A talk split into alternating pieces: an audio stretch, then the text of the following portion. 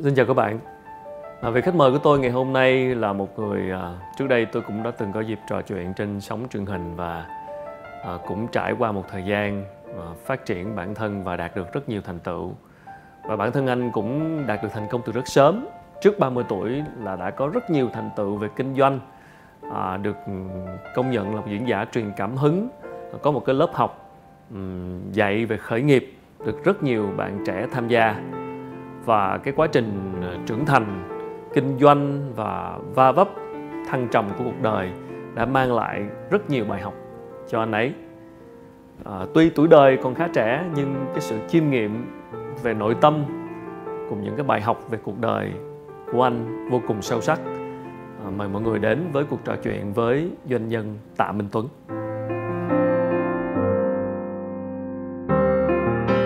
Cảm ơn tuấn rất nhiều. Vâng xin chào À, thú thực là nhìn vào uh, lý lịch của em với những gì mà em đã đạt được những thành tựu về kinh doanh về khởi nghiệp đã đạt được trước 30 tuổi uh, anh uh, thực sự là có một sự trân trọng. Và thành thậm chí là anh cũng tự hỏi mình là không biết mình đã làm gì với đời mình mà tại sao mình đã để bỏ lỡ rất nhiều cơ hội như vậy. Em đạt được rất nhiều thành công ở độ tuổi còn rất trẻ. Em có nghĩ là mình đang thực sự cảm thấy hạnh phúc không?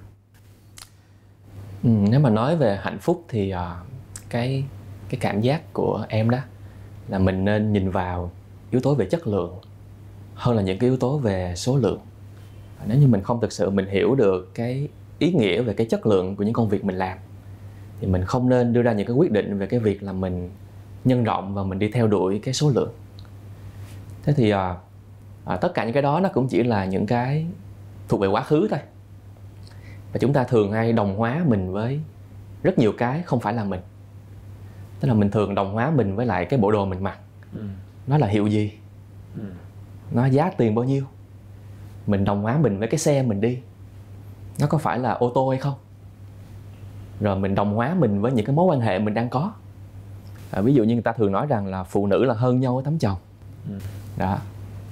Hay là bố mẹ thì thường hay là ganh đua con cái với nhau. Và con người này là phải đi học trường quốc tế thì con người kia là phải đi học một ngôi trường khác mà học phí nó phải đắt hơn. Ừ.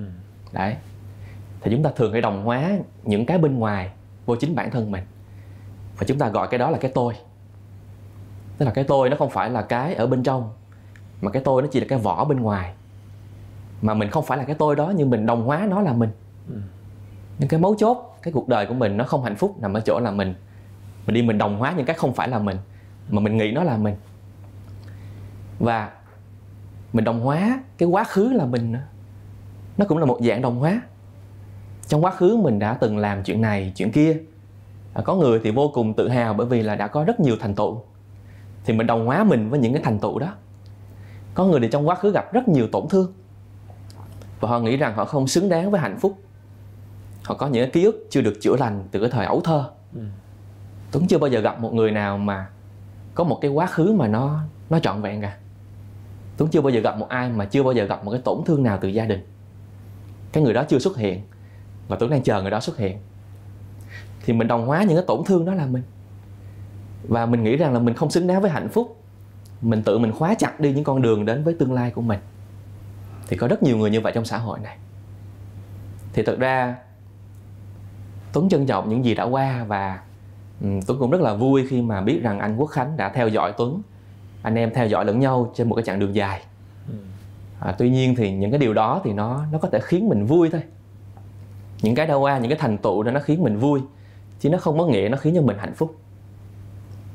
Đối với tuấn thì cái sự nổi tiếng nó vẫn ok với một điều kiện là mình phải thực sự bình an ở bên trong. Mình phải hiểu được cái yếu tố về chất lượng cái chất lượng cuộc sống của mình những cái phẩm chất bên trong của mình.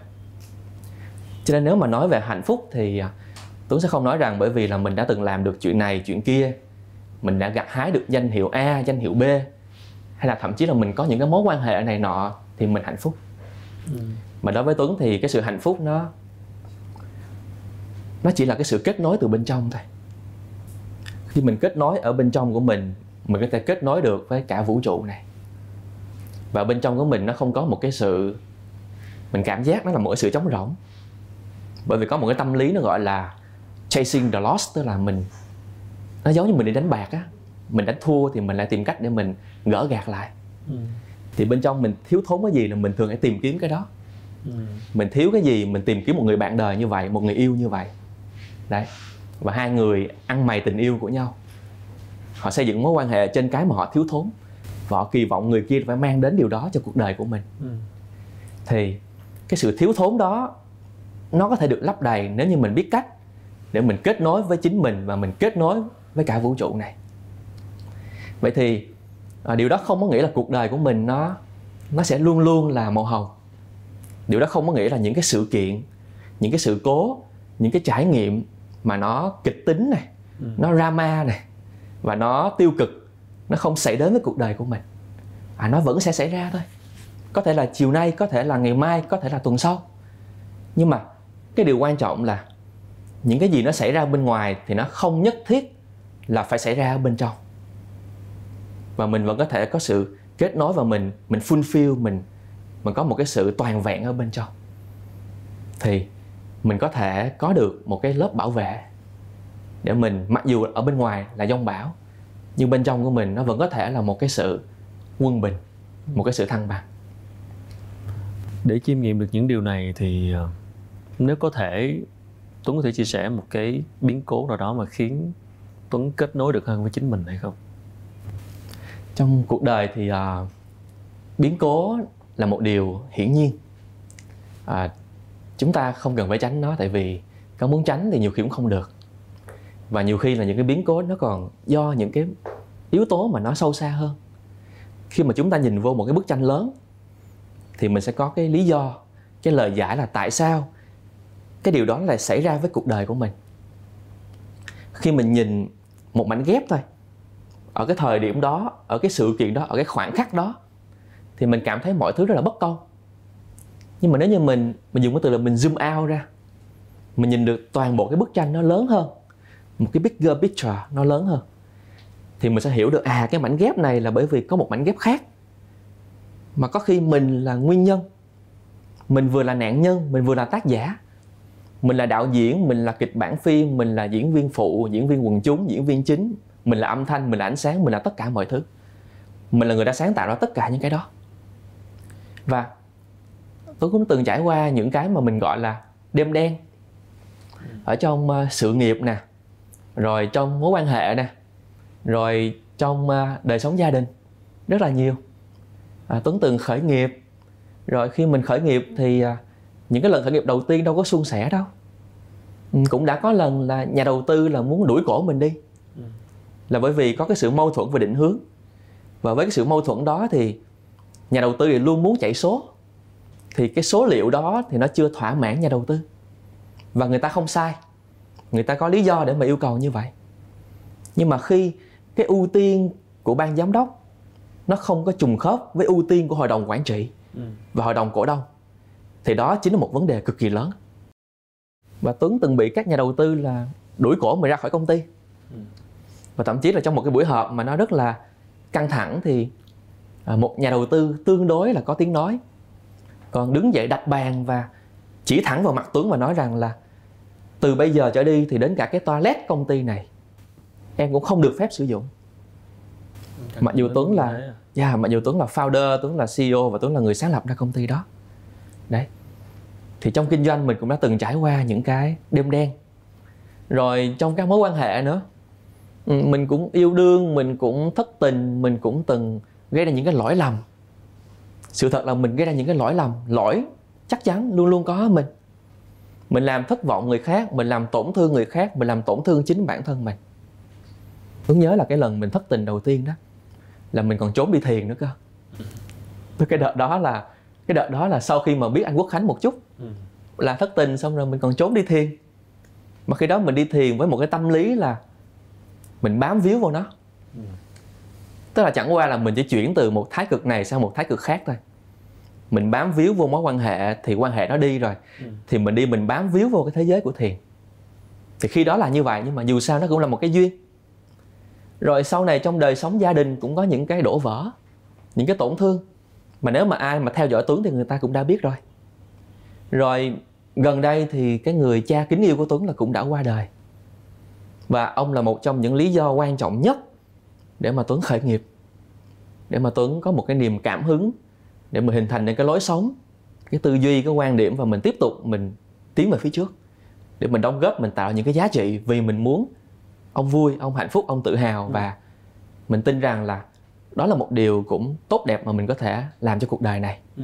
khi là con của ông thì đã có rất nhiều biến cố nó xảy ra như vậy và ừ, cái quan trọng là cái cách mà mình mình đối xử với các biến cố đó. Tại vì à, khi mình gặp một biến cố thì cái kinh nghiệm cá nhân của tuấn là nó cũng giống như à, mình đang ở giữa một dòng sông á. Tức là kinh nghiệm của tuấn là cái giai đoạn giữa dòng là giai đoạn nó khó khăn nhất. Tại vì đích đến phía trước thì vẫn chưa tới còn xa lắm nhưng mà à, cái bờ phía sau đó thì bây giờ quay đầu không còn là bờ nữa. Có khi quay đầu là thấy bình dương tại vì giữa dòng mà. Thì mình cảm thấy rất là chơi vơi rất là cô đơn rất là đuối rất là mệt mỏi và ở giữa dòng nước chảy vô cùng xiết và có nhiều đá ghềnh và rất là nguy hiểm nữa. Thì rất nhiều người sẽ bỏ cuộc hoặc là thất bại ở giữa dòng. Ừ. thế thì à, cái kinh nghiệm của tuấn là cái cách mà mình xử lý trong giai đoạn giữa dòng này à, nó sẽ quyết định cái bước tiếp theo trong cuộc đời của mình và nếu như mình tỉnh táo, mình tỉnh thức để mình xử lý nó, thì nó có thể lật cuộc đời của mình sang một cái hướng khác. Và cái hướng đó có thể là một hướng tốt đẹp hơn, một hướng tích cực hơn. Dù thoạt nhìn đó là một đêm đen, nhưng mà trước bình minh luôn là đêm tối. Nên sau đêm đen thì bình minh nó luôn luôn xuất hiện. Thì vấn đề là mình sẽ làm gì với đêm đen? Bây giờ trời đang tối, mình không chấp nhận là trời tối mình đi mình à, NLP mình. Mình NLP bản thân mình là trời nó không có tối đâu. Trời nó sáng trời nó sáng trời nó sáng rồi. Tự thuyết phục ha à, mình cứ mở đèn lên rồi mình chờ cho nó sáng thì nó cũng đâu có sáng được liền đâu. Nó chỉ khiến cho mình thất vọng thêm thôi. Thì nếu như mình biết cách chấp nhận đó là trời tối. Chấp nhận nhưng mà không phải là buông xuôi. Chấp nhận nhưng mà mình ok trời tối thì mình nghỉ ngơi đi. Để mình hồi phục năng lượng hồi phục sức lực đi. Hoặc là mình chuẩn bị cho trời sáng đi, mình chuẩn bị một chút đi, học hỏi cái gì đó chẳng hạn. Thì đến khi trời sáng thì mình có một cái tâm thế nó nó ready, nó sẵn sàng hơn. Tức là mình phải biết cách chấp nhận và mình chấp nhận nó là quy luật của cuộc sống này. Và mình trải qua cái quy luật đó thì mình biết được rằng à trước bình minh nó luôn luôn là đêm tối. Tuấn ờ, làm được rất nhiều thứ từ còn rất trẻ, tức là những cái thành tựu mình đạt được từ còn rất trẻ. Nó có phải là do mình ngay từ rất trẻ là mình đã biết mình muốn làm gì mà mình lao đầu mình làm. Hay là do mình cứ dấn thân rồi mình mới nhận ra mình là ai? Vâng đó là một câu hỏi à, rất là thú vị. Thì um, nếu mà theo cái sự uh, quán chiếu của tuấn về quá khứ của mình đó thì tuấn là một người mà có cái trí thông minh nội tâm nó có. Cái trí thông minh nội tâm tức là mình có thể hiểu được về chính mình tức là cái nhận thức về chính con người mình nó có. Và có lẽ nhận thức về con người mình là một trong những cái nhận thức rất là cần thiết. Thì mình sẽ nhận thức được rằng là mình mạnh cái gì, mình yếu cái gì. Và bất cứ ai mà biết được mình mạnh gì, mình yếu gì, mình phù hợp với cái gì và mình không phù hợp với cái gì, thì người đó sẽ không có cần phải để cuộc đời của mình nó rơi vào quá nhiều những khó khăn. Và mặc dù khó khăn là cũng không thể tránh khỏi. Thế thì à, tuấn tự đánh giá mình thôi là một người mà cũng tương đối hiểu về chính mình ngay từ khi còn trẻ từ khi còn trẻ tức là bởi vì là tuấn đã bắt đầu và có những cái chiêm nghiệm ừ. mình đặt ra những câu hỏi từ khá sớm từ khi mình còn nhỏ từ khi mình còn trẻ ừ. và thực ý ra là, là đúng rồi ý là còn nhỏ rồi tới bây giờ tuấn cũng còn trẻ mà à, vâng. là trước đây đó ngay từ lúc đi học đó, vâng. để tuấn bắt đầu bắt đầu tham gia vào khởi nghiệp từ năm 20 22 tuổi là đã bắt đầu vâng thì mình định hình cái tư duy từ một thời gian trước đó rồi. Ừ. thì mình có thể là do cái à, đó là một cái mà mình được à, mình được kế thừa. Là một bẩm sinh. Có thể là như vậy. Ừ. tại vì à, nếu mà chúng ta hiểu một chút thì chúng ta hiểu rằng là um, tại sao có những đứa bé nó sinh ra nó đã có những cái năng lực này năng lực kia? Tại sao có những đứa bé nó sinh ra và nó nhớ được chuyện này nó nhớ được chuyện kia? Vậy thì đó có phải là cái lần sinh ra duy nhất của nó hay không hay đó chẳng qua chỉ là một cái một cái chuyến hành trình nữa trong số rất nhiều chuyến hành trình mà ừ. nó từng trải qua như vậy nếu như nếu như ở đây mình đang nói với rất nhiều người nên có thể là mình đặt ra một cái từ là nếu như ừ.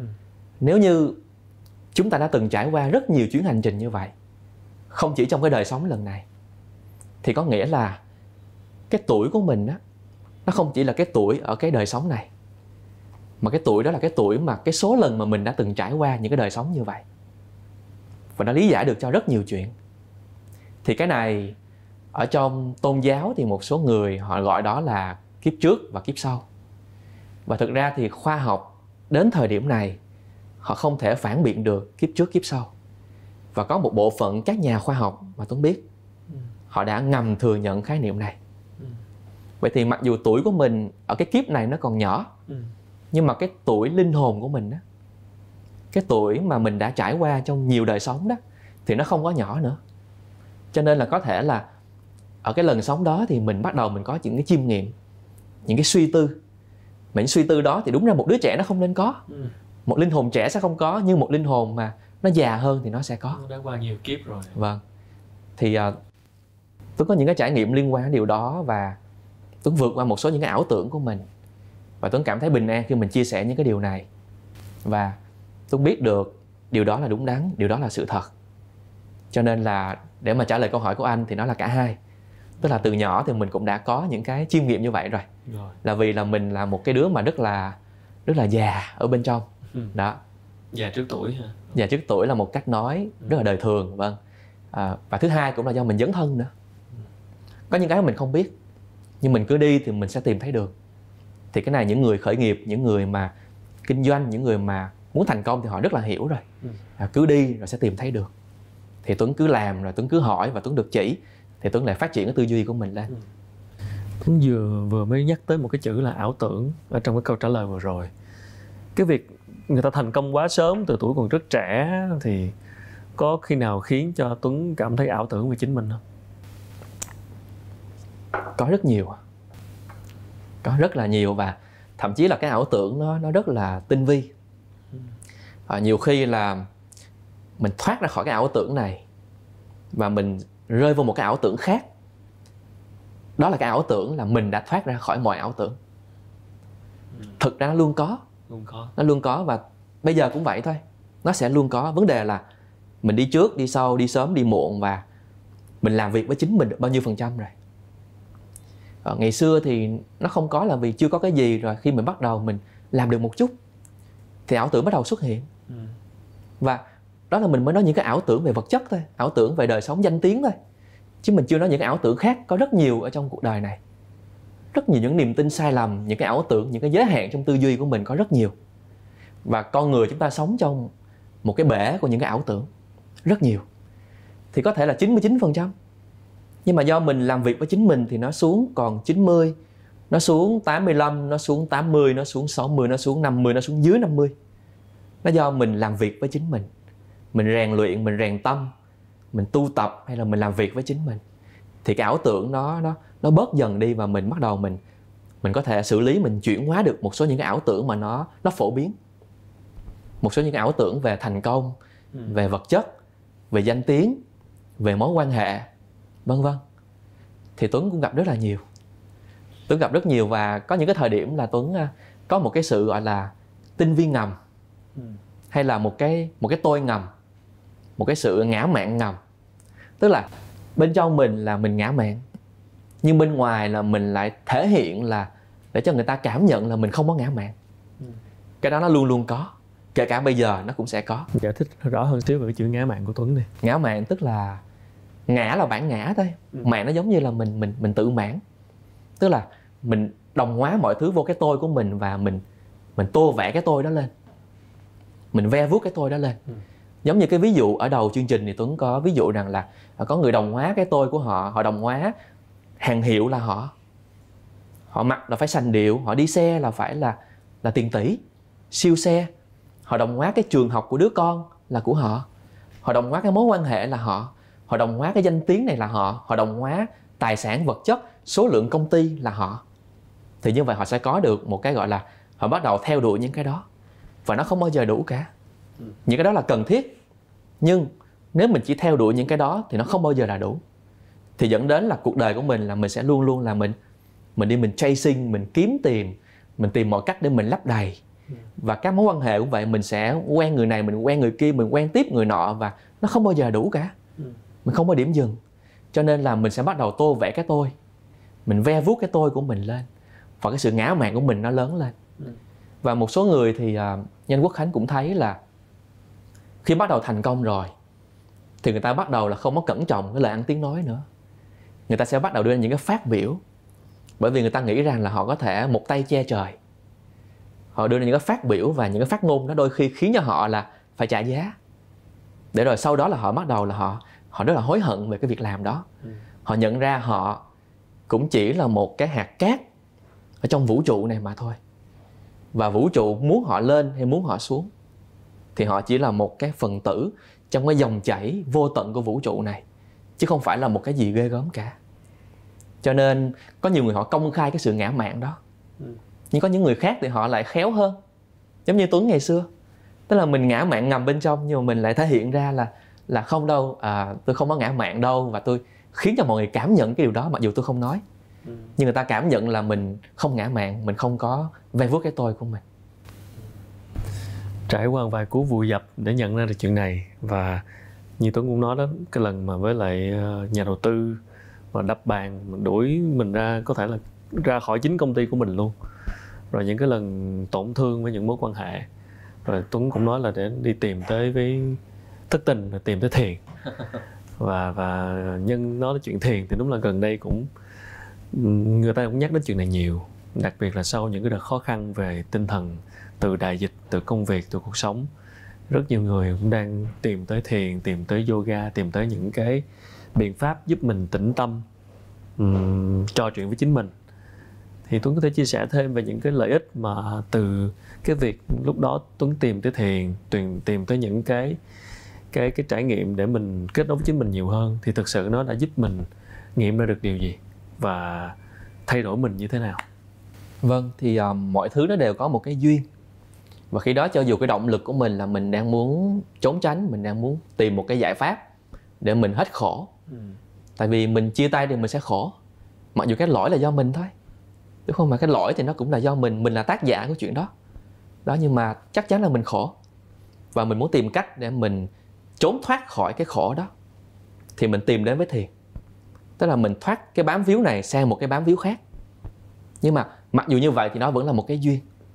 Và trong cái chương trình sống lần này của Tuấn, cái kịch bản cuộc đời lần này của Tuấn thì nó khiến cho mình tìm lại với thiền vào lúc đó.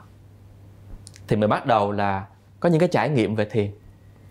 Và những cái trải nghiệm đầu tiên của Tuấn về thiền là mình à, thực hành cái thiền mà nó là cái thiền của Đức Phật Thích Ca ừ. tức là bây giờ thì có rất nhiều loại thiền. Nhưng mà khi mà chúng ta tìm hiểu về Phật pháp đấy, thì chúng ta biết được rằng Đức Phật thì ổng, cái con người đó, cái vị thánh nhân đó, Đức Phật đã giác ngộ là từ một cái loại tu là tu thiền. Ông ấy ngồi thiền dưới gốc cây bồ đề và ông ấy ngộ được tất cả mọi chân lý trong vũ trụ này. Và cái người đã ngộ ra hết tất cả mọi chân lý như vậy, giải thoát được như vậy tốt nghiệp hết tất cả mọi bài học như vậy thì người ta gọi đó là phật. Phật là một danh từ chung không phải là một cái tên riêng. Ừ. tại vì trước đức phật thích ca đã có nhiều phật và sau phật thích ca cũng sẽ có nhiều vị phật khác. Ừ. vấn đề là mình có biết hay không thôi. Ừ. có rất nhiều người giác ngộ. Và chúng ta đang ở trong một cái thời điểm mà ngày càng sẽ có nhiều người giác ngộ nhanh hơn nữa với số lượng lớn hơn nữa. Bởi vì đây là một thời điểm rất đặc biệt của thế giới và mọi thứ nó đang xảy ra đúng như nó cần phải xảy ra. Thế thì khi đó thì cái may mắn của tuấn là mình thiền theo cái phương pháp gốc của đức phật. Thì cái thiền đó là một cái kiểu thiền mà mình thanh lọc tâm. À, một cách cơ bản thì nó có hai kiểu thiền. Một là mình thiền định tâm. Định tâm nó giống như là cái ly nước này nó có rất nhiều những cái cặn bã. Chỉ ví dụ thôi. Ừ. đó. Thì bây giờ bình thường là mình khuấy nó lên. Ừ.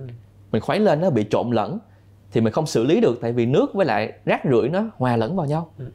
thì bây giờ mình phải định lại để rác rưởi nó chìm xuống hết bên dưới và cái mặt nước bên trên nó phẳng lặng. Ừ. thì nếu một cái mặt hồ nó phẳng lặng thì mình có thể soi được hình ảnh của mình trên mặt hồ đó. Ừ. mình nhìn thấy được chính bản thân mình thực sự là ai. Thì định tâm chỉ là như vậy thôi. Nhưng mà định tâm nó không xử lý được những cái rác rưới đó. Thì kiểu thiền thứ hai là thiền thanh lọc tâm. Tức là nó không chỉ định được mà nó còn có thể chuyển hóa. Nó xử lý tất cả những cái rác rưới ở bên dưới luôn. Ừ. những cái rác rưới là gì? Những cái rác rưới đó nó chính là những cái niềm tin sai lầm của mình. Những cái ký ức mà mình đã mang theo từ rất nhiều kiếp sống từ rất nhiều trải nghiệm trong đời sống lần này. Những cái tổn thương trong quá khứ của mình. Ừ. chúng ta có rất nhiều tổn thương như vậy. Hay là một số tôn giáo họ gọi rằng những nghiệp quả karma. Ừ. rất nhiều nghiệp quả như vậy những cái rác rưới ở bên trong thì thiền thanh lọc tâm nó có thể xử lý và nó chuyển hóa tất cả những cái rác rưởi như vậy. Nó khiến cho nước của mình nó nó trong suốt, nó tinh khiết và nó trong lành. Và mình quay về với cái bản chất thực sự của mình, đó là cái phật tính bên trong của mình. Nó giống như là cái ly nước trong lành đó. Cái phật tính hay là cái chúa tính hay là cái thiên tính ở bên trong của mình. Ừ. thì mình quay về với cái bản thể cao hơn của mình khi mình thiền. Vậy thì à, cái thiền khi đó mà tuấn thực hành đó là mình mình thiền định tâm trước rồi mình thanh lọc tâm sau. Thì đó là một cái lợi ích tức là mình có thể thanh lọc được những cái rác rưới ở bên dưới. Và mặc dù ngày hôm nay tuấn đã thử thiền thêm rất nhiều cách khác tức là không chỉ riêng phương pháp của đức phật mà tuấn thử rất là nhiều phương pháp khác và mình hệ thống lại để mình xem là à phương pháp nào nó phù hợp với ai ừ. nó phù hợp với cái mục tiêu gì và mình có những cái trải nghiệm cần thiết như vậy. Thì có thể nói một cách khái quát rằng thiền nó có rất nhiều ích lợi chúng ta thường nghe rằng thiền nó giúp cho mình bình an. Ừ.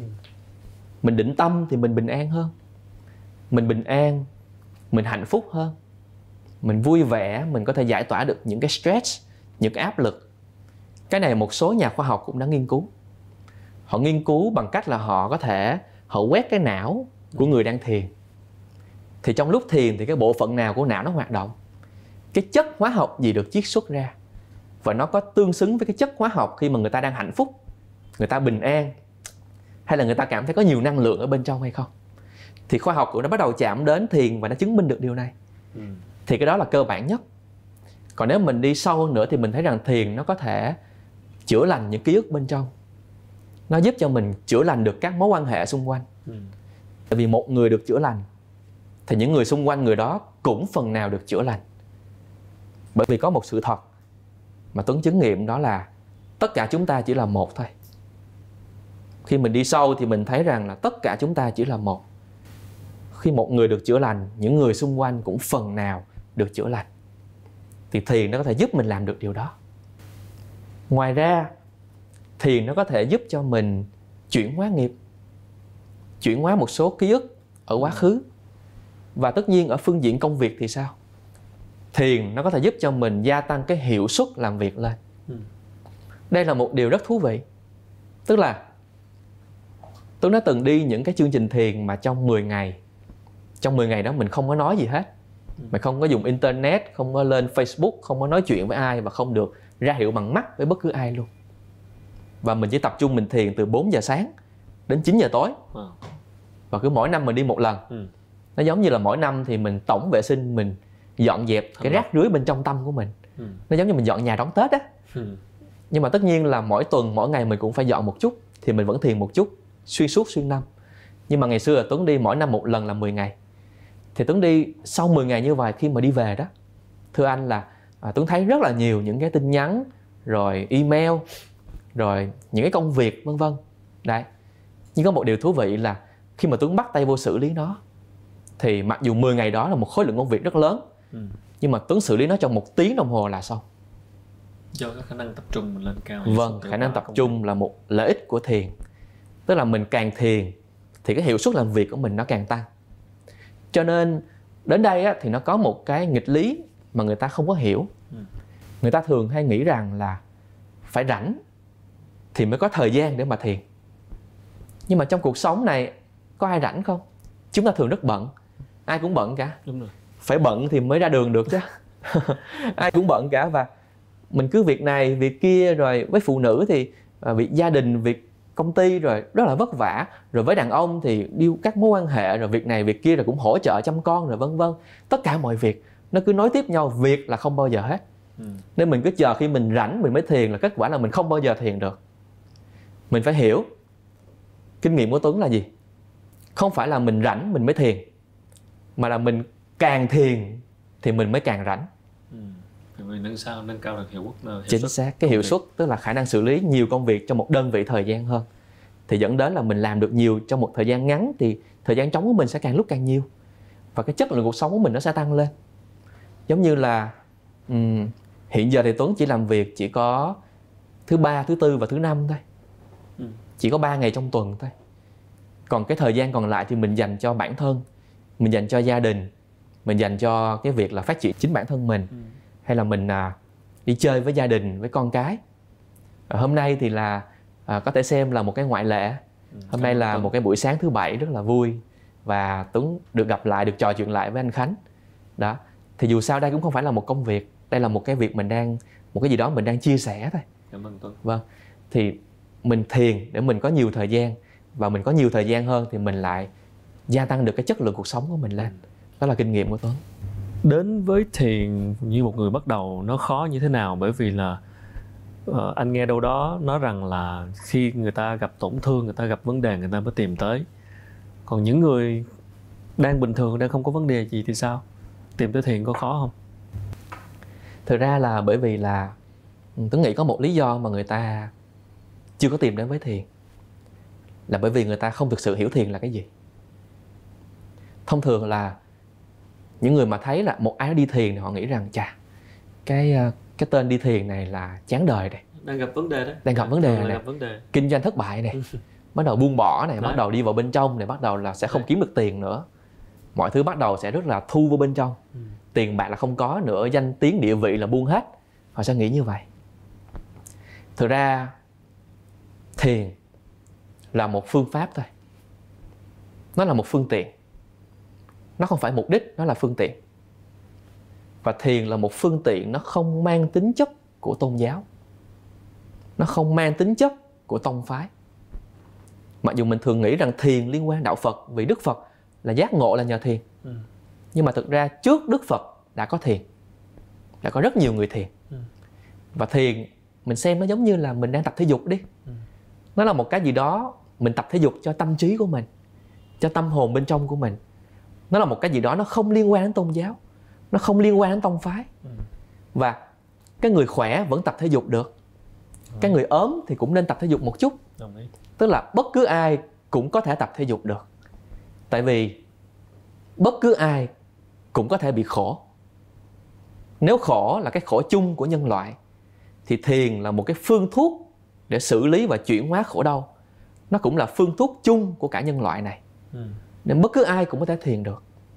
Và thiền thực ra nó rất là đơn giản thôi. Trước khi mình đi sâu hơn để mình đến những cái thiền mà nó cấp tiến và nó khá là sâu thì mình thiền vô cùng đơn giản. Mình có thể quan sát hơi thở của mình. Mình quan sát cái hơi thở.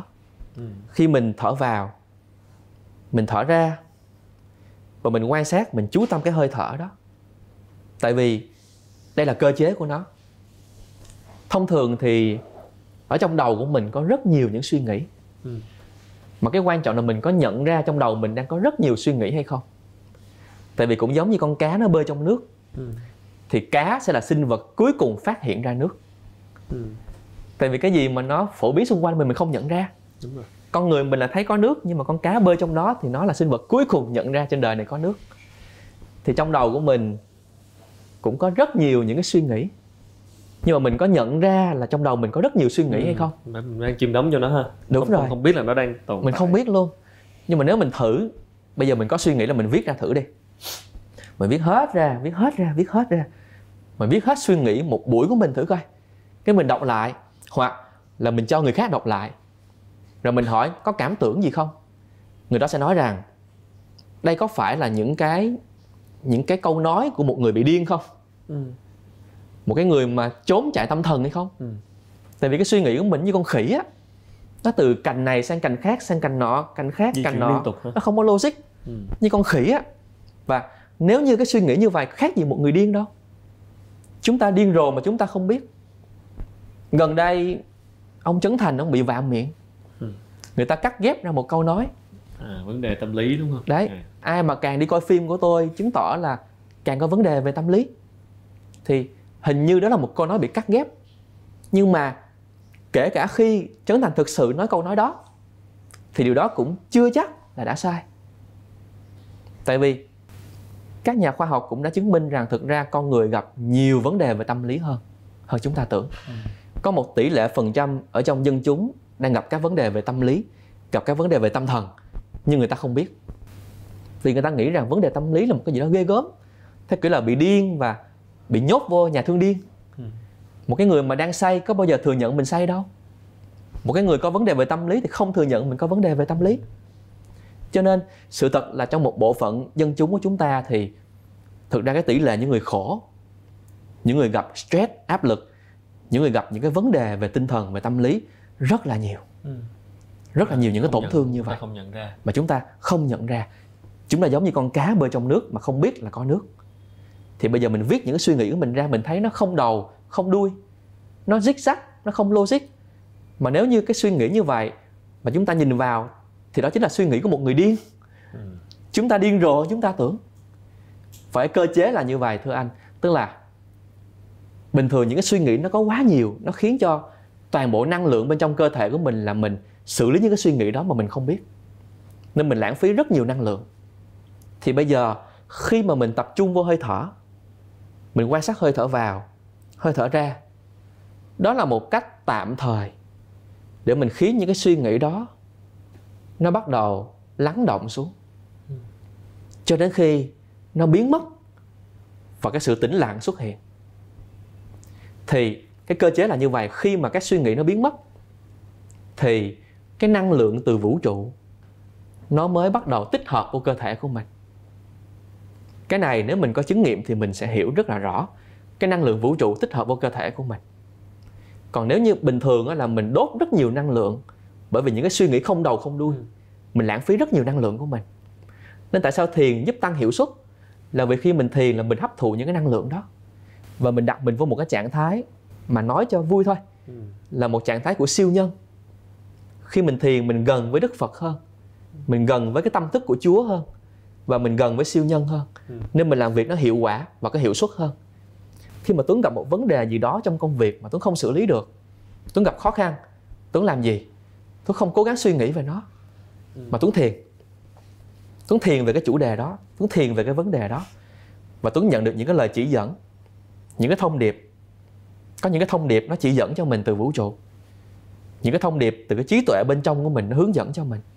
Và tuấn có giải pháp ngay lập tức cho cái vấn đề đó và tuấn quay trở lại công việc tuấn xử lý nó một cách rất là nhanh và gọn ừ. và hiệu quả vậy thì khi mình thiền bằng cách mình quan sát hơi thở là cách để mình tạm thời mình làm lắng động tâm trí ừ. chỉ có điều là tạm thời thôi ừ. tại vì mình cố gắng mình quan sát hơi thở rồi thì tâm trí nó cũng xuất hiện trở lại một cái suy nghĩ không đầu không đuôi từ quá khứ hay là một cái nỗi lo ở tương lai ừ. nó lại chen vô tâm trí của mình Đúng rồi. thì luôn luôn có. khi đó mình lại quay về với cái neo như con tàu thôi nó thả một cái neo xuống. Ừ. thì cái neo của mình chính là hơi thở. Mình lại quay về với hơi thở mình chấp nhận là đây là chuyện bình thường. Có nhiều người mà đang đang thiền thì suy nghĩ nó ập đến thì họ lại cảm thấy là bực bội. Đúng rồi. Như vậy rất nguy hiểm. Họ khiến những cảm xúc đó nó càng được đậm nét hơn càng anh, rõ ràng hơn. anh gặp phải rất nhiều cái trường hợp rất là nguy hiểm. Cho bản thân khi mình vâng. tập thiền. Thì mình những cái ý nghĩ nó nó xâm chiếm mình và nó khiến mình bực bội thì uh, mình hãy chấp nhận nó. Mình đừng có tìm cách là mình mình chống đối nó mình càng chống đối cái gì nó càng mạnh mẽ hơn. Người ta chống đối chiến tranh bằng chiến tranh. Người ta kết thúc chiến tranh bằng một cuộc chiến và chiến tranh chưa bao giờ kết thúc cả. Người ta nước mỹ càng chống khủng bố càng chống đạo hồi khủng bố nó là càng mạnh mẽ hơn nó chưa bao giờ kết thúc cả. Mình càng chống cái gì nó càng mạnh mẽ. Nên mình đừng chống lại suy nghĩ của mình. Mình chấp nhận nó và khi mình nhận ra ăn thua là mình có nhận ra mình đang suy nghĩ hay không nhiều khi mình đắm chìm trong nó 5 phút 10 phút mà mình không có nhận ra. Thì mình nhận ra mình chấp nhận mình bình an với nó và mình cho nó đi. Mình cho nó đi bằng cách là mình tập trung quay lại với hơi thở. Ừ. và khi mình tập trung vào hơi thở thì mình thấy là cái cơ chế là suy nghĩ nó sẽ biến mất. Rồi nó lại quay lại thì mình lại tập trung vào cái neo của mình là hơi thở nó lại biến mất.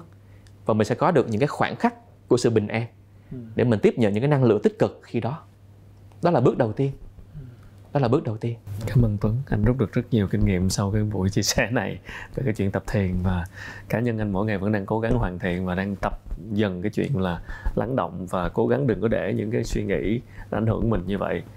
Và và và không không dễ không dễ làm được điều đó. Và đúng như tuấn nói, đây là cái chuyện nó phi tôn giáo, nó phi, nó nó nó có thể, tất cả mọi người đều có thể làm chuyện này. Nó như là cái phương pháp tập thể dục cho tâm trí của mình và đặc biệt ngay lúc này thì có lẽ là một lúc mà tất cả mọi người đều nên tập thể dục cái này chứ không chỉ là thể chất nữa mà cả về cái tâm trí. À, rất cảm ơn Tuấn về những cái chia sẻ vừa rồi. À, vậy thì theo Tuấn với với cá nhân em trong những cái trải nghiệm vừa qua thì một cái trải nghiệm tâm linh tuyệt vời nhất mà em nhận được là gì? Thực ra thì uh, khi mà chúng ta bắt đầu uh, đi vô tâm linh uh, trước tiên tôi muốn nói rằng tâm linh nó nó không phải là tôn giáo. Tâm linh nó không phải là mê tín. Uh, mê tín nó khác. Ừ. đi hối lộ thần linh nó khác. Những cái đó không phải là tâm linh.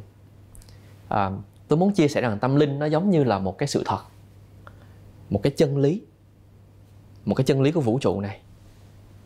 Và tôn giáo thì tôn giáo nó là một cái con đường đi đến với chân lý. Nó là một góc nhìn về chân lý. Cho nên có tôn giáo nhìn ở đây có tôn giáo khác nhìn ở đây ừ. có một tôn giáo khác nhìn ở đây. Cho nên các tôn giáo thường hay không đồng ý về mặt ngôn ngữ cách gọi hay về mặt con đường phương pháp. Ừ. nhưng mà họ thường đồng ý với nhau về mục đích đích đến. Thì có những tôn giáo tốt tôi rất tôn trọng các tôn giáo. Những tôn giáo tốt nó vẫn có thể dẫn con người ta đến với sự thật. Ừ. tất nhiên có một số tôn giáo nó khiến con người ta xa rời với sự thật. Và những ai mình đã chứng nghiệm sự thật rồi thì mình sẽ biết được là tôn giáo nào dẫn đến với sự thật và tôn giáo nào khiến người ta xa rời với sự thật. Nhưng vẫn có nhiều tôn giáo tốt. Vậy thì tâm linh nó là một sự thật không có gì hết. Tức là mình chứng nghiệm cái sự thật đó sự thật về về chính mình sự thật về vũ trụ này. Đấy. Thế thì khi bắt đầu mình đến với tâm linh đó thì mình không nên tìm kiếm những cái trải nghiệm kỳ diệu. Bởi vì mình càng tìm kiếm nó thì thứ nhất là mình mình mình càng khó đạt. Cái đó thì nhiều người biết rồi. Ừ. nhưng mà mình càng tìm kiếm nó thì mình lại càng phát triển cái tâm tham của mình. Trong khi là mình tu tập là mình quân bình tâm. Nhưng bây giờ mình lại phát triển một cái tâm tham là mình tham cái gì ngày xưa đó thì là mình tham những cái vật chất. Mình tham là tiền trong ngân hàng mình nó phải tinh tinh tinh tinh nó phải nhảy lên. Ừ. mình tham là mua xe thứ nhất chiếc xe thứ hai chiếc xe thứ ba một cái bộ sưu tập siêu xe. Mình tham là phải mua ngôi nhà này ngôi nhà nọ. Mình tham là phải quen với cô chân dài này cô chân dài kia. Thì bây giờ cái mình chuyển hết mấy cái tham đó sang một cái tham khác. Ừ. là mình tham những cái trải nghiệm về tâm linh. Những cái trải nghiệm kỳ diệu trong tâm linh. Ừ. thì chẳng qua là mình chỉ đang chuyển cái tham này sang một cái tham, tham khác. mà tham. nó vi tế hơn. Nó nó quỷ quyệt hơn nó ma mảnh hơn và nó còn nguy hiểm hơn nữa. Khi đó mình từ bỏ cái tôi vật chất nhưng mình lại phát triển cái tôi tâm linh. Và mình mình chỉ đang đi từ cái thái cực này sang một thái cực khác. Và như thế chưa phải là là trung đạo. Chưa phải là middle way là là trung đạo. Ừ. nó chỉ là hai thái cực mà thôi thì cái kinh nghiệm của tuấn là mình không nên tìm kiếm những cái trải nghiệm như vậy. Mình không có chủ đích tìm kiếm nó. Mình chủ đích là bây giờ mình sẽ thiền nè. Mình thiền xong rồi cái à, cái mình nói rằng là hãy cho tôi nhìn thấy kiếp trước của mình đi. Hãy cho tôi được kết nối với lại à, vị phật này vị phật kia kết nối với thượng đế. Hãy cho tôi được trải nghiệm linh hồn đi. Linh hồn là cái gì? Ừ. Hãy cho tôi được thấy hình ảnh này hình ảnh kia. Hãy cho tôi được thấy hình ảnh về một người khác ở xa tôi nửa vòng trái đất này ừ. mình càng chìm đắm vô những cái đó, mình càng khổ. Vì cái tâm tham của mình nó lại càng được phát triển và mình không có bình yên được. Cho nên là mình không có không có mưu cầu những cái đó. Thì cái kinh nghiệm của tuấn là trên con đường mình đi thì mình chỉ cần tập trung, mình làm tốt những cái gì ở hiện tại. Bước thứ nhất là mình thiền và mình có được sự bình an ở trong thiền. Bước thứ hai, làm sao khi mình xả thiền mình vẫn có được sự bình an. Tức là thiền không có nghĩa là mình ngồi mình nhắm mắt thì mới gọi là thiền. Mà có thể là khi mình nói chuyện ừ. mình có quan sát được cái từ ngữ của mình hay không? Mình có tỉnh thức khi mình nói hay không? Bình an nó đến từ sự tỉnh thức đó. Khi mình làm cái này mình làm cái kia mình uống một cái ly nước mình có cảm nhận được cái vị của ly nước đó hay không? Mình đi mà chân của mình nó có dính đất hay không? Mình có tỉnh thức khi mình đi hay không mình có bình an trong đời sống thường ngày hay không? Thì cái đó mới quan trọng. Ừ. và cái đó cái đó nó mới là cái điều mà tuấn cảm thấy là kỳ diệu. Nó là cái đó. Còn tất cả những cái như là mình um, mình nhìn thấy rất nhiều kiếp trước mình kết nối và mình nhận được những cái thông điệp từ những bậc thầy của những bậc thầy ở những chiều kích nó cao hơn. Ừ. hay là mình có một số trải nghiệm khác thì tất cả những cái đó thì cho dù có trải qua rồi, thì mình cũng không cần phải cảm thấy tự hào hay là mình mưu cầu những cái đó. Mà cái quan trọng nhất là làm sao trong cái đời sống thường ngày, cái cách mình cư xử với mọi người, mình đối xử trong các mối quan hệ, mình thật sự bình an từ bên trong. Và cái bình an này, nó phải là bình an thực sự, chứ không phải là bình an giả tạo. Tại vì anh quốc khánh cũng thấy đó, bình an giả tạo thì không khó ừ. có rất nhiều những cái phương pháp tu tập. Nó giúp người ta bình an rất nhanh. Nhưng mà sự bình an đó là bình an giả tạo thôi. Không bền vững bình an ở bề nổi thôi. Cái cách của họ là gì? Họ có rất nhiều đè nén. Họ đè nén tất cả mọi cái khổ những ký ức những sự tiêu cực xuống bên dưới. Ừ. họ không đối diện với nó. Họ đè xuống hết. Và họ bình an ở bề nổi thôi. Nhưng bên trong họ là một ngọn núi lửa và ngọn núi lửa đó có thể phun trào bất cứ lúc nào. Họ không có thực sự có sự bình an thực sự. Đó là bình an giả tạo thôi. Tuấn cho một ví dụ. Trong một vài năm trước đây tại Việt Nam mình nổi lên một cái phong trào là phong trào NLP rồi anh có nghe. Ừ. mình NLP tức là mình đang mình đang muốn lập trình ngôn ngữ tư duy mình lập trình cho cái tâm trí của mình. Thì NLP nó vẫn có một số tác dụng tốt đặc biệt là nó tốt cho cái bước đầu khi mình muốn chuyển hóa bản thân. Nhưng nó có một cái tác hại là gì? NLP nó hơi bạo lực với tâm trí. Tức là sao? Mình là một người rất khổ. Mình là một người có rất nhiều tổn thương. Ừ. một đống tổn thương ở bên trong. Rất là nhiều. Nhưng bây giờ mình đi mình mình bạo lực với tâm trí của mình mình ép buộc nó mình áp đặt nó ừ. mình NLP nó rằng tôi là người hạnh phúc tôi là người hạnh phúc. À, tôi ừ. suy nghĩ tích cực tôi suy nghĩ tích cực tôi suy nghĩ tích cực. Thì khi mình làm như vậy chắc chắn là trong cái khoảnh khắc đó mình hạnh phúc mình tích cực. Nhưng mà những gì mình làm là gì? Mình chỉ đang đè nén những cái tổn thương những cái khổ những cái đau xuống bên dưới. Mình đè nén càng nhiều một ngày nào đó nó sẽ trồi lên. Và nó khiến cuộc đời mình đối diện với một cái đống những cái bãi rác ở trong quá khứ của mình. Ừ. chứ mình chưa thực sự làm việc với chính mình để mình chuyển hóa nó cho nên cái kiểu như vậy là mình đang đè nén và mình có cái sự bình an giả tạo ở bề mặt thôi. Thì đối với tuấn cái trải nghiệm mà kỳ diệu nhất là làm sao để mình thực sự mình thanh lọc ở bên trong. Ừ. mình chuyển hóa bên trong. Mình làm việc với chính mình mỗi ngày. Mình khiêm tốn bởi vì mình càng đi sâu vào tâm linh thì mình càng cần phải khiêm tốn. Vì có rất nhiều rất nhiều những người khác họ đã đi trước. Mình càng cần phải hiểu điều này. Mình chỉ là một hạt cát trong cái dòng chảy của cả vũ trụ này cái quan trọng nhất đó là làm sao để mình thanh lọc thanh lọc thân và tâm. Ừ. để mình có được cái sự bình an thực sự từ bên trong ở trong cái đời sống thường ngày của mình. Trong từng bước chân trong từng việc nhỏ nhặt nhất làm hàng ngày đều nhận ra được là mình đang làm gì. Mình sẽ hướng đến cái điều Chứ đó. phải là ép mình vào là à, tôi đang hạnh phúc tôi đang vâng. vui tôi đang tích cực. Vâng. mà nó phải đến sâu từ bên trong. Vâng. Tại vì à, mọi cảm xúc đều là có ích. Ừ. nhưng mà NLP hay là một số phương pháp tu tập họ thường hay chối bỏ cảm xúc họ thường nghĩ rằng là cảm xúc giận dữ là không tốt cảm xúc đau khổ là không tốt. Ok bỏ đi. Bỏ đi ừ. gạt một bên đi. Nhưng mình bỏ nó đi nhưng nó không bỏ mình. Nó ở dưới. Nó ở dưới. Nó cái vùng vô thức của mình. Mình sống ở ý thức thì mình bình yên nhưng trong vô thức thì mình vô cùng hoảng loạn. Okay. mình có rất nhiều biến dạng. Mọi cảm xúc là có ích mà mình hãy trân trọng mọi cảm xúc. Mình hãy ôm ấp những cảm xúc đó. Ừ. bây giờ cơn giận như một đứa bé vậy mình giận lên và mình chối bỏ nó mình đâu có chối bỏ đứa con của mình. Ừ. mình càng chối bỏ lại càng không được. Ừ. nó là con mình nó là một đứa bé mình không chối bỏ được. Mình cần phải ôm nó vào lòng. Thì cơn giận hay những cảm xúc tiêu cực cũng là đứa bé đó. Mình cần phải ôm cơn giận phải ôm cái cảm xúc đó vào lòng ở trong thiền. Đúng là đa phần là chúng ta sẽ đẩy nó đi. Này nghe Tuấn nói mà mới mới mới mới, mới chiêm nghiệm lại và cũng đáng suy ngẫm về chuyện này. Chứ chúng ta thường hay cố gắng chối bỏ và đẩy nó đi mà thật ra nó vẫn còn ở đâu đó sâu bên dưới á.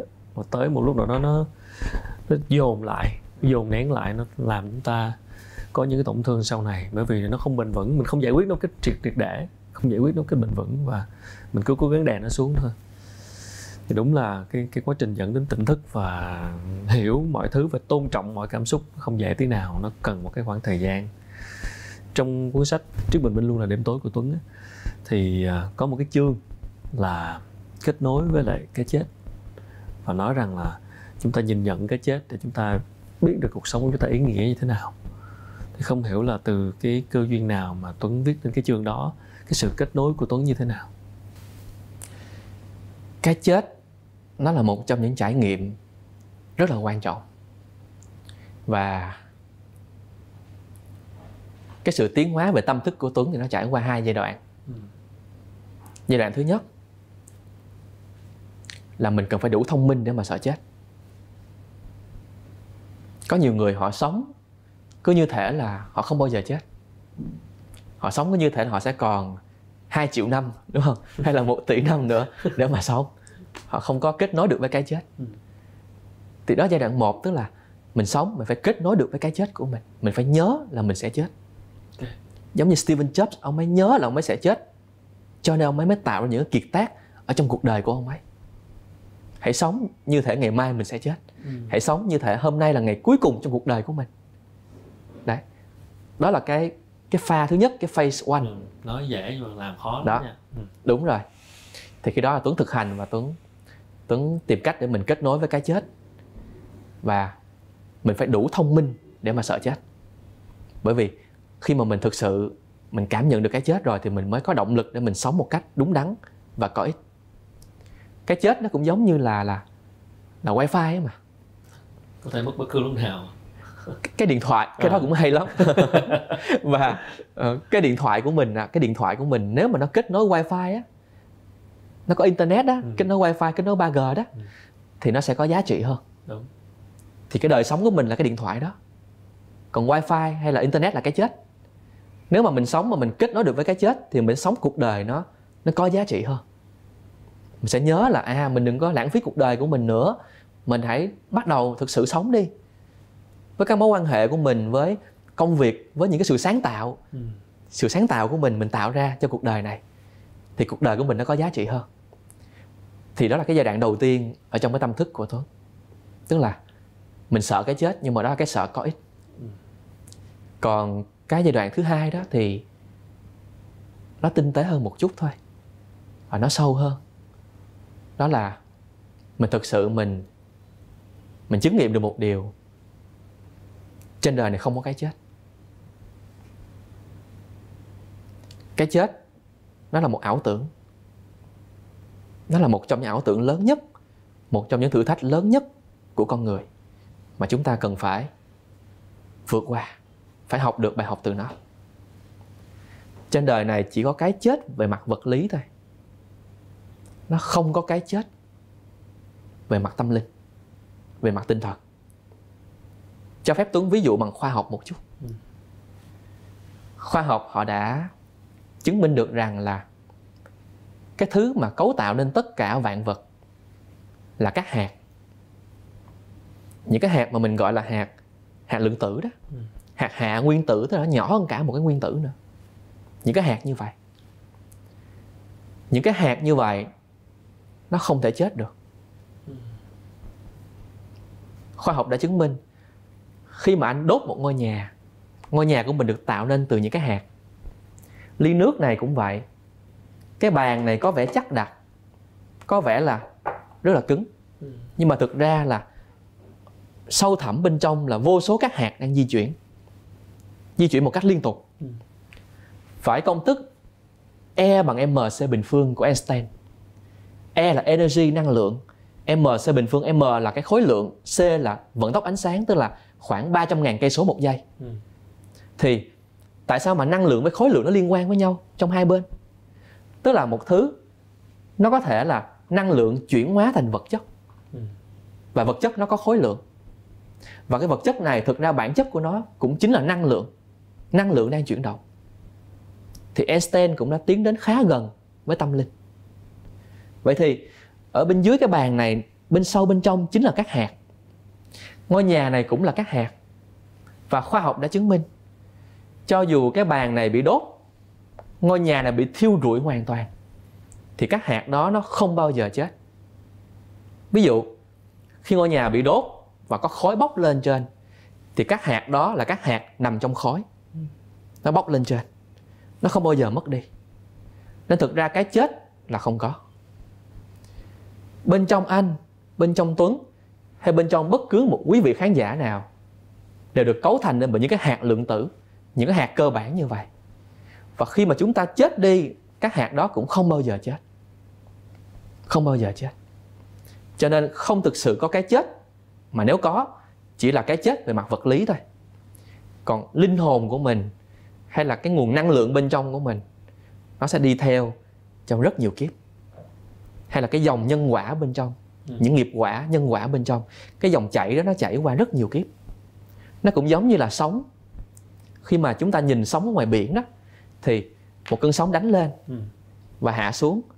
Một cơn sóng khác đánh lên và hạ xuống. Bản chất của cơn sóng đó chính là nước biển.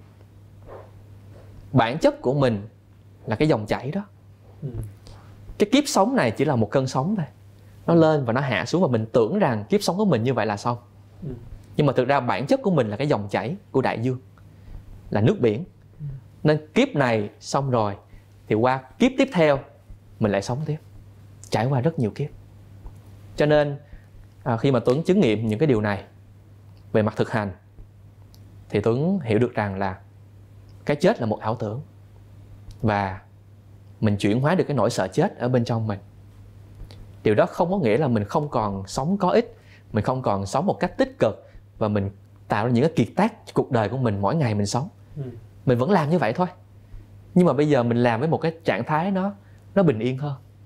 Ngày xưa là mình làm với một cái trạng thái là vội vã. Ừ. vội vã rất là aggressive rất là quyết liệt. Còn bây giờ mình làm với một cách nó nó peaceful nó bình yên hơn.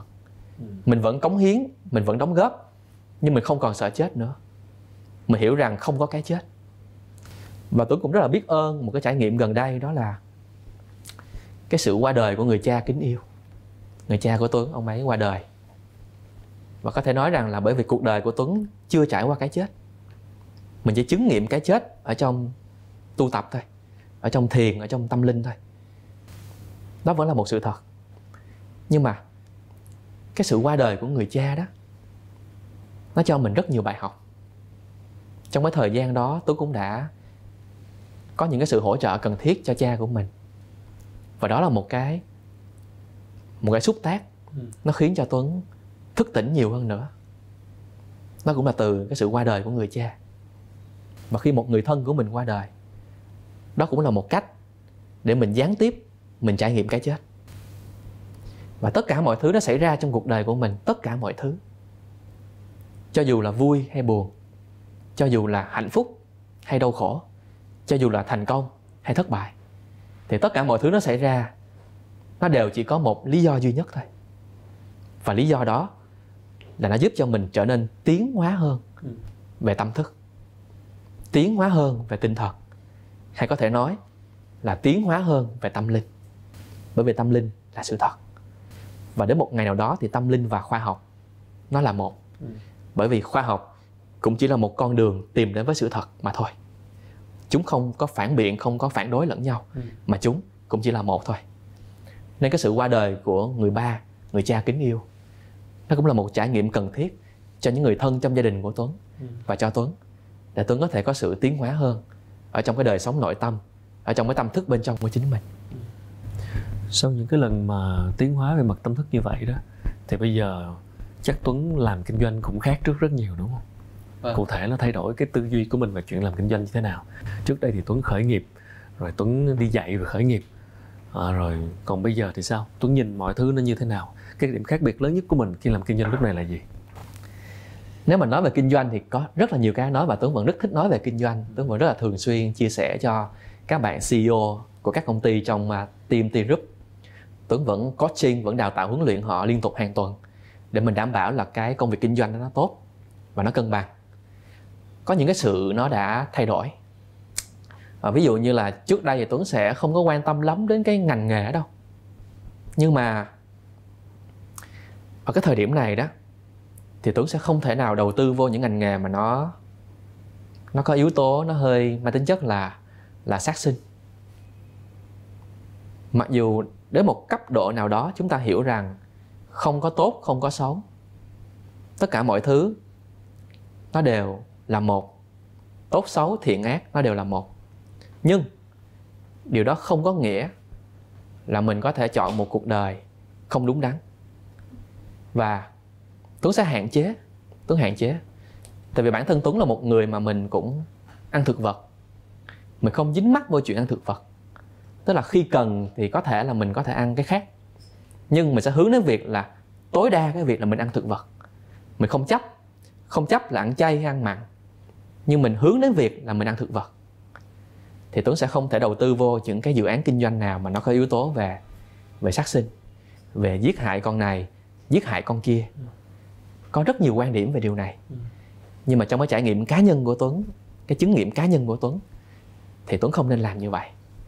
Đó là một điểm. Điểm thứ hai đó là mọi việc mà mình làm nó cân bằng hơn. Nếu như ngày xưa đó là mình theo phong cách là phong cách NLP chẳng hạn phong cách nó hơi hơi bạo lực với với tâm trí bạo lực với tâm ép, thức ép tâm không à? ép đúng rồi anh nói cái từ rất là hay Ừ. là mình boost chính mình mình ép mình ép rất nhiều thì cái ép đó vẫn cần thiết trong một số mô hình kinh doanh khác thôi Ok. tại vì mọi thứ nó đều có lý do để tồn tại Ừ. đó nhưng mà đối với Tuấn vào lúc này thì à, mình không nên quá bạo lực với chính mình theo kiểu là mình mình phải forcing mình mình áp đặt mình là phải đạt được cái này phải đạt được cái kia mà Tuấn sẽ quay về bên trong Tuấn tìm hiểu bản chất. Nếu như ngày xưa đó mình làm một công việc kinh doanh mình sẽ tìm mọi cách để mình đẩy kết quả lên. Tất nhiên những cách đó nó phải phù hợp về đạo đức và pháp luật. Mình đẩy kết quả lên để làm gì? Ừ. để mình có thể mình đi mình gọi vốn từ các quỹ đầu tư. Các nhà đầu tư họ cần số Ừ. họ cần những cái traction và số liệu tăng trưởng phải đẹp. Nó phải lên như vậy. Phải ép nó lên đó. mình phải ép cho nó lên và khi mình nhận tiền từ họ rồi là mình phải forcing mình để xài tiền của họ tại vì có tiền là phải xài có lớp có lan và phải có áp lực phải đốt tiền Ừ. phải burn money Đúng. nếu không đốt tiền là không được vì không đốt tiền là không có tăng trưởng mà không có tăng trưởng nhà đầu tư không thể exit được Ừ. vì cái giá trị vốn hóa nó không tăng lên Ừ. đó thì ngày xưa là mình sẽ cố gắng hết sức Ép để mình hả? ép nó mình ép mình đạp mình làm tất cả mọi cách nhưng mà cái thời điểm này thì mình nhận ra một điều là mình không nên đi vào cái số lượng trước khi mình thực sự hiểu được cái chất lượng. Hãy luôn luôn theo đuổi cái qualities, tức là cái chất lượng. Cái chất lượng của việc mình làm, những cái phẩm chất của công việc mình làm, cái phẩm chất của công việc kinh doanh mình làm là cái gì? Mình thực sự hiểu về nó, mình thực sự là thực hành một cách đúng đắn về nó, mình thực sự làm gương về nó. Rồi thì sau đó mình sẽ quyết định là mình có muốn scale nó lên hay không mình có muốn manifest, mình có muốn theo đuổi về số lượng nhiều hơn hay không? Nhưng mà kinh nghiệm của Tuấn là nếu không muốn hối hận, nếu không muốn hối tiếc, nếu không muốn có nhiều tổn thương hơn, đừng bao giờ, đừng bao giờ theo đuổi số lượng trước chất lượng. Hãy tập trung vào chất lượng, tập trung vào phẩm chất trước. Rồi sau đó thì nó có thể đến khi mình quyết định cho nó đến. Mọi thứ nó sẽ xảy ra nếu như điều đó là cần thiết thì đó cũng là một cái rất là thay đổi so với Tuấn ngày xưa Ừ. hồi xưa là có phải ép nhiều hơn Ép. bây giờ thì chất lượng Vâng. và tuấn nhận thấy điều đó nó làm cho mình bình yên hơn đúng không Vâng. Ừ, một cái từ mà tuấn cũng nhắc đến rất nhiều khi mình chia sẻ với mọi người đó là cái chữ giáo dục chuyển hóa và nãy giờ trò chuyện với tuấn thì mình cũng hiểu vì sao có chữ đó tức là có một sự chuyển hóa và cái sự chuyển hóa đó cái chữ chuyển hóa nó nó sâu hơn rất nhiều nó chuyển hóa cả về mặt tư duy mặt tinh thần mặt tâm thức. À, và điều đó đã ảnh hưởng như thế nào đến chuyện là Tuấn làm giáo dục khởi nghiệp mà? Tức là có những cái khóa để dạy giáo dục người khác trong quá trình khởi nghiệp. Thì cái chữ giáo dục chuyển hóa ở đây cụ thể nó được áp dụng như thế nào với các bạn? Cái từ giáo dục chuyển hóa thì à, cái từ khóa rất là quan trọng của nó là từ khóa chuyển hóa. Đó là một cái sự à, khác biệt mà Tuấn à, Tuấn theo đuổi. Bởi vì à, khi mà chúng ta nhìn những cái sự giáo dục về doanh nhân đó thì chúng ta thấy rằng cái hàm lượng chuyển hóa nó không cao. Vì sao? Thậm chí là không có. Là bởi vì là có một điều rất tinh tế và thú vị là như vậy. Khi mà giáo dục về kinh doanh thì chắc chắn là mình phải dạy cái gì? Mình dạy cách làm kinh doanh. Ừ. mình dạy cách nghiên cứu thị trường cách để mà tuyển dụng cách để mà marketing ừ. cách để mà quản lý sales ừ. cách để mà gọi vốn đầu tư Đúng rồi. cách để mà làm thương hiệu một cách bài bản và chuyên nghiệp vân vân thì tất cả những cái đó nó cũng chỉ là kiến thức thôi và nhiều khi người ta học viên đấy có kiến nhưng mà lại không có thức ừ. chỉ có kiến mà lại không có thức tại vì kiến thức là cái bên ngoài nó không đến từ trí tuệ bên trong của mình. Đó là lý do vì sao mình học từ một người thành công khác. Nhưng mà người đó là unique ừ. độc nhất vô nhị rồi. Ừ. họ thành công theo cách của họ. Mình bắt chước Bill Gates là mình không thành công. Rất nhiều người trên thế giới đã cố gắng bắt chước Steve Jobs. Họ trở nên cọc cằn độc đoán vân vân và họ nhận về rất là nhiều những cái những cái hậu quả tiêu cực đối với nhân sự của họ. Cái người đó là unique là độc nhất rồi mình học kiến thức của họ mình học công cụ của họ thì nó cũng chỉ là bên ngoài thôi nó không phải trí tuệ bên trong của mình và nếu như một người chưa thực sự có được trái tim của một người doanh nhân thì người đó có học rất nhiều kiến thức của doanh nhân người đó cũng không thể nào sử dụng được ừ. lúc học thì có vẻ hay đấy nhưng mà đi học thì cuối cùng cũng chỉ có hai lợi ích thôi một là quan hệ với các thầy ừ.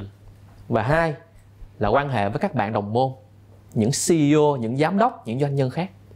Chỉ còn kiến thức một là không nhớ mà hai có nhớ thì cũng không thể sử dụng được không thể xài được cho nên là khi mà tuấn hiểu cái điều đó thì tuấn không có tập trung vô cái việc là mình dạy kiến thức ừ. mặc dù kiến thức nó vẫn đóng góp một cái vai trò ở trong cái chương trình đào tạo của tuấn tức là kiến thức của mình nó vẫn đủ để người ta thỏa mãn người ta thỏa mãn cái nhu cầu cá nhân của họ cái sự tò mò của họ. Nhưng mà cái quan trọng hơn là mình làm sao để mình có thể xây dựng một cái môi trường giáo dục mà nó transform nó chuyển hóa cái người doanh nhân từ bên trong. Để người doanh nhân nó thực sự có trái tim của một người doanh nhân. Người doanh nhân nó thực sự có trái tim của một người làm marketing làm sales làm thương hiệu hay làm kinh doanh nói chung. Thì khi họ được chuyển hóa thành một người có những phẩm chất của doanh nhân rồi ừ. thì họ học tiếp những kiến thức những kỹ năng những công cụ của người doanh nhân thì lắp vô thì họ mới sử dụng được ừ. thì đó cũng chính là cái triết lý về giáo dục của tuấn nhưng làm sao mà có thể chuyển hóa được một con người đó là cái phương pháp đào tạo ừ. bởi vì nếu mình chỉ dạy về kiến thức thì anh quốc khánh có đồng ý với tuấn không là có nhiều nguồn để học viên bây giờ học về kiến thức đúng rồi bây giờ có thể tự học ừ, tự học nguồn. đọc sách cũng được kiến thức đó. Ừ. học video online cũng được. Yeah, dạ, đúng hết. Nếu như họ đã mất công họ đến một lớp học offline để học thì tốt hơn nó không nên chỉ là về kiến thức. Nó cần phải là sự transformation sự chuyển hóa từ bên trong. Và chúng ta chỉ tạo ra sự chuyển hóa nếu như mình tạo ra được những cái trải nghiệm cần thiết trong khóa học đó. Những cái experience những cái trải nghiệm cần thiết những cái thử thách cần thiết tất cả mọi thứ đều là một phần của lớp học. Cái bối cảnh cái môi trường và học viên ở trong đó họ học không chỉ từ người thầy người cô. Ừ. họ học còn từ tất cả những người xung quanh. Và khi đó họ đặt trong bối cảnh đó đặt trong môi trường đó tiếp xúc với những người đó và trải qua những cái trải nghiệm đó ở trong lớp học thì họ mới thực sự có sự chuyển hóa một cách bền vững hơn ở bên trong.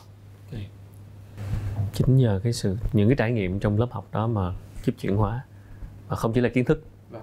mà sẽ có những cái phương pháp riêng vâng. để làm chuyện đó đó là một cái ý đặt ra rất đáng lưu ý cho ngành giáo dục nói chung chứ không chỉ là giáo dục khởi nghiệp đúng không bởi vì chúng ta không chỉ học kiến thức mà phải học cách để con người chúng ta có thể được được thay đổi vâng. tại vì uh, kiến thức là mình đang tập trung vào số lượng yeah. Dạ. mình tập trung là mình đọc được bao nhiêu cuốn sách mình tập trung là mình học được bao nhiêu người thầy ừ. mình học được bao nhiêu môn sales marketing rồi học thêm các thứ nữa. Các em trẻ em học sinh bây giờ chẳng hạn ừ. mình tập trung vào số lượng. Nhưng mà chuyển hóa là mình tập trung vào chất lượng. Chuyển hóa là mình tập trung vào phẩm chất. Những cái phẩm chất ở bên trong. Cái ngành giáo dục ở Việt Nam mình nó còn thiếu một cái. Đó là mình giáo dục về phẩm chất. Mình dạy kiến thức rất nhiều nhưng mà chúng ta có những cái thế hệ phải nói là bị khủng hoảng về hệ giá trị. Những cái giá trị cốt lõi những cái core values nó chính là yếu tố về chất lượng yếu tố về qualities về phẩm chất ở bên trong. Thì giáo dục nên cân bằng ừ. giữa số lượng và chất lượng và nên tập trung vào phẩm chất vào chất lượng nhiều hơn so với trước đây. Ừ. vậy thì à, con đường sắp tới của tuấn như thế nào? À, bạn còn rất trẻ và cơ hội kinh doanh vẫn còn rất nhiều. Bây giờ cái cách mà tuấn nhìn về kinh doanh đã khác xưa rồi và như vậy thì nó đặt ra cho tuấn cái cái dự định sắp tới cho cái con đường sắp tới của mình như thế nào vâng tuấn vẫn sẽ tiếp tục kinh doanh ừ. tại vì uh, khi mà một người bắt đầu uh, tu tập thì người ta sẽ nghĩ rằng là người đó sẽ từ bỏ hết nhưng mà như tuấn đã nói đôi khi một người họ chuyển từ cái tôi vật chất sang cái tôi về tâm linh thôi ừ. ngày xưa thì họ rất vật chất họ nghĩ rằng là sống trong đời thì phải có cái này có cái kia ừ. rồi bây giờ họ tu tập thì họ buông bỏ tất cả cái đó. Và họ chuyển sang tâm linh. Ừ. và họ nghĩ rằng ai mà từ bỏ như họ thì mới là tốt. Họ phát triển những cái tiêu chuẩn về đạo đức. Và cái đạo đức nó biến thành định kiến. Và định kiến nó biến thành sự phán xét. Ừ. họ bắt đầu phán xét nhiều người hơn. Họ phán xét rằng là cái người kia chưa có từ bỏ vật chất như tôi. Ừ. nên người kia không tốt không có đạo đức là xấu. Thì như vậy chẳng qua họ đi từ cái tôi vật chất sang cái tôi về tâm linh họ chưa có được sự cân bằng okay. chưa có trung đạo đúng không vâng cái con đường mà ừ. tuấn đi là con đường của sự cân bằng okay. của trung đạo hay tuấn vẫn thường hay thích ví dụ nó là một cái sự hôn phối một cuộc hôn nhân giữa vật chất và tinh thần ừ. và mình hợp nhất nó lại cho nên mình vẫn sẽ làm kinh doanh vẫn làm những cái dự án xã hội vẫn hợp nhất vẫn cân bằng và vẫn tiếp tục tiến hóa về tâm thức làm việc với chính mình để thức tỉnh và có thể chia sẻ và giúp cho những người xung quanh cũng thức tỉnh được nhiều hơn. Và tất cả mọi thứ là mình step by step. Bởi vì nếu mình có thể góp phần giúp cho Việt Nam mình thức tỉnh nhiều hơn rồi thế giới này thức tỉnh nhiều hơn đến một lúc nào đó những cái sự chia biệt nó sẽ mất đi. Ừ. mình thường hay chia biệt ví dụ đàn ông phụ nữ phụ nữ phải thế này thế kia hay là người miền bắc thế này người miền nam thế kia? Hay là người da trắng thế này người da vàng thế kia người da đen là thế nọ? Những cái sự chia biệt đó nó khiến cho mình khổ ừ. nhiều hơn là mình hạnh phúc. Và cái sự chia biệt đó là một sản phẩm của tâm trí một sản phẩm của cái tôi. Mình chia biệt và mình cho rằng mình thuộc về một nhóm nó ưu việt hơn cái nhóm còn lại. Và cái nhóm kia là không tốt không tử tế không đàng hoàng bằng mình. Đó là một ảo tưởng. Ừ. thực ra tất cả chúng ta đều là một đến một lúc nào đó chúng ta có thể là những công dân toàn cầu thậm chí là những công dân vũ trụ ừ. mình không còn bị chia biệt nữa và những gì mình làm với một ý nguyện thuần khiết là mình muốn giúp cho nhiều người thức tỉnh hơn nhận được những cái thông điệp cần thiết vào đúng lúc của cuộc đời của họ hơn và khi đó mình đang góp phần để cùng nâng cao cái tần số rung động chung ừ. của Việt Nam cái tần số rung động chung của thế giới này và đó là cách để những cái đại dịch như là Covid nó không còn quay trở lại. Bởi vì nó là một bài học mà mình chưa học được. Trước Covid đã có SARS. Ừ. và khi mà SARS đến nó cũng lan ra toàn thế giới. Và loài người làm gì để mà chống lại SARS? Thực ra chúng ta không làm được cái gì cả bởi vì SARS nó tự biến mất. Ừ. có một điều rất thú vị nó tự biến mất là bởi vì nó là một cái nó giống như là một cái warning này một cái signal một tín hiệu đi trước nó cảnh tỉnh mình. Cho một cái bài học lớn hơn. Yes nếu như bạn không thay đổi thì bạn sẽ gặp một bài học lớn hơn bài học thực sự và hậu quả nó sẽ cay đắng hơn rất nhiều. Và chúng ta gặp phải. Khi mà mình đi học nếu mình không tốt nghiệp được bài học đó thì mình phải học lại. học lại thi lại. Okay. mình không lên lớp được. Thì đại dịch nó sẽ còn quay lại rất nhiều lần. Nếu như con người không nhận được bài học nếu như con người không thực sự thức tỉnh cho nên đó cũng là cách để những cái đại dịch như vậy nó đến một lần và chúng ta thực sự học được bài học và nó không còn ảnh hưởng một cách quá tiêu cực đến đời sống của chúng ta nữa. Đó là cách để chúng ta cùng nhau có thể tiến hóa hơn.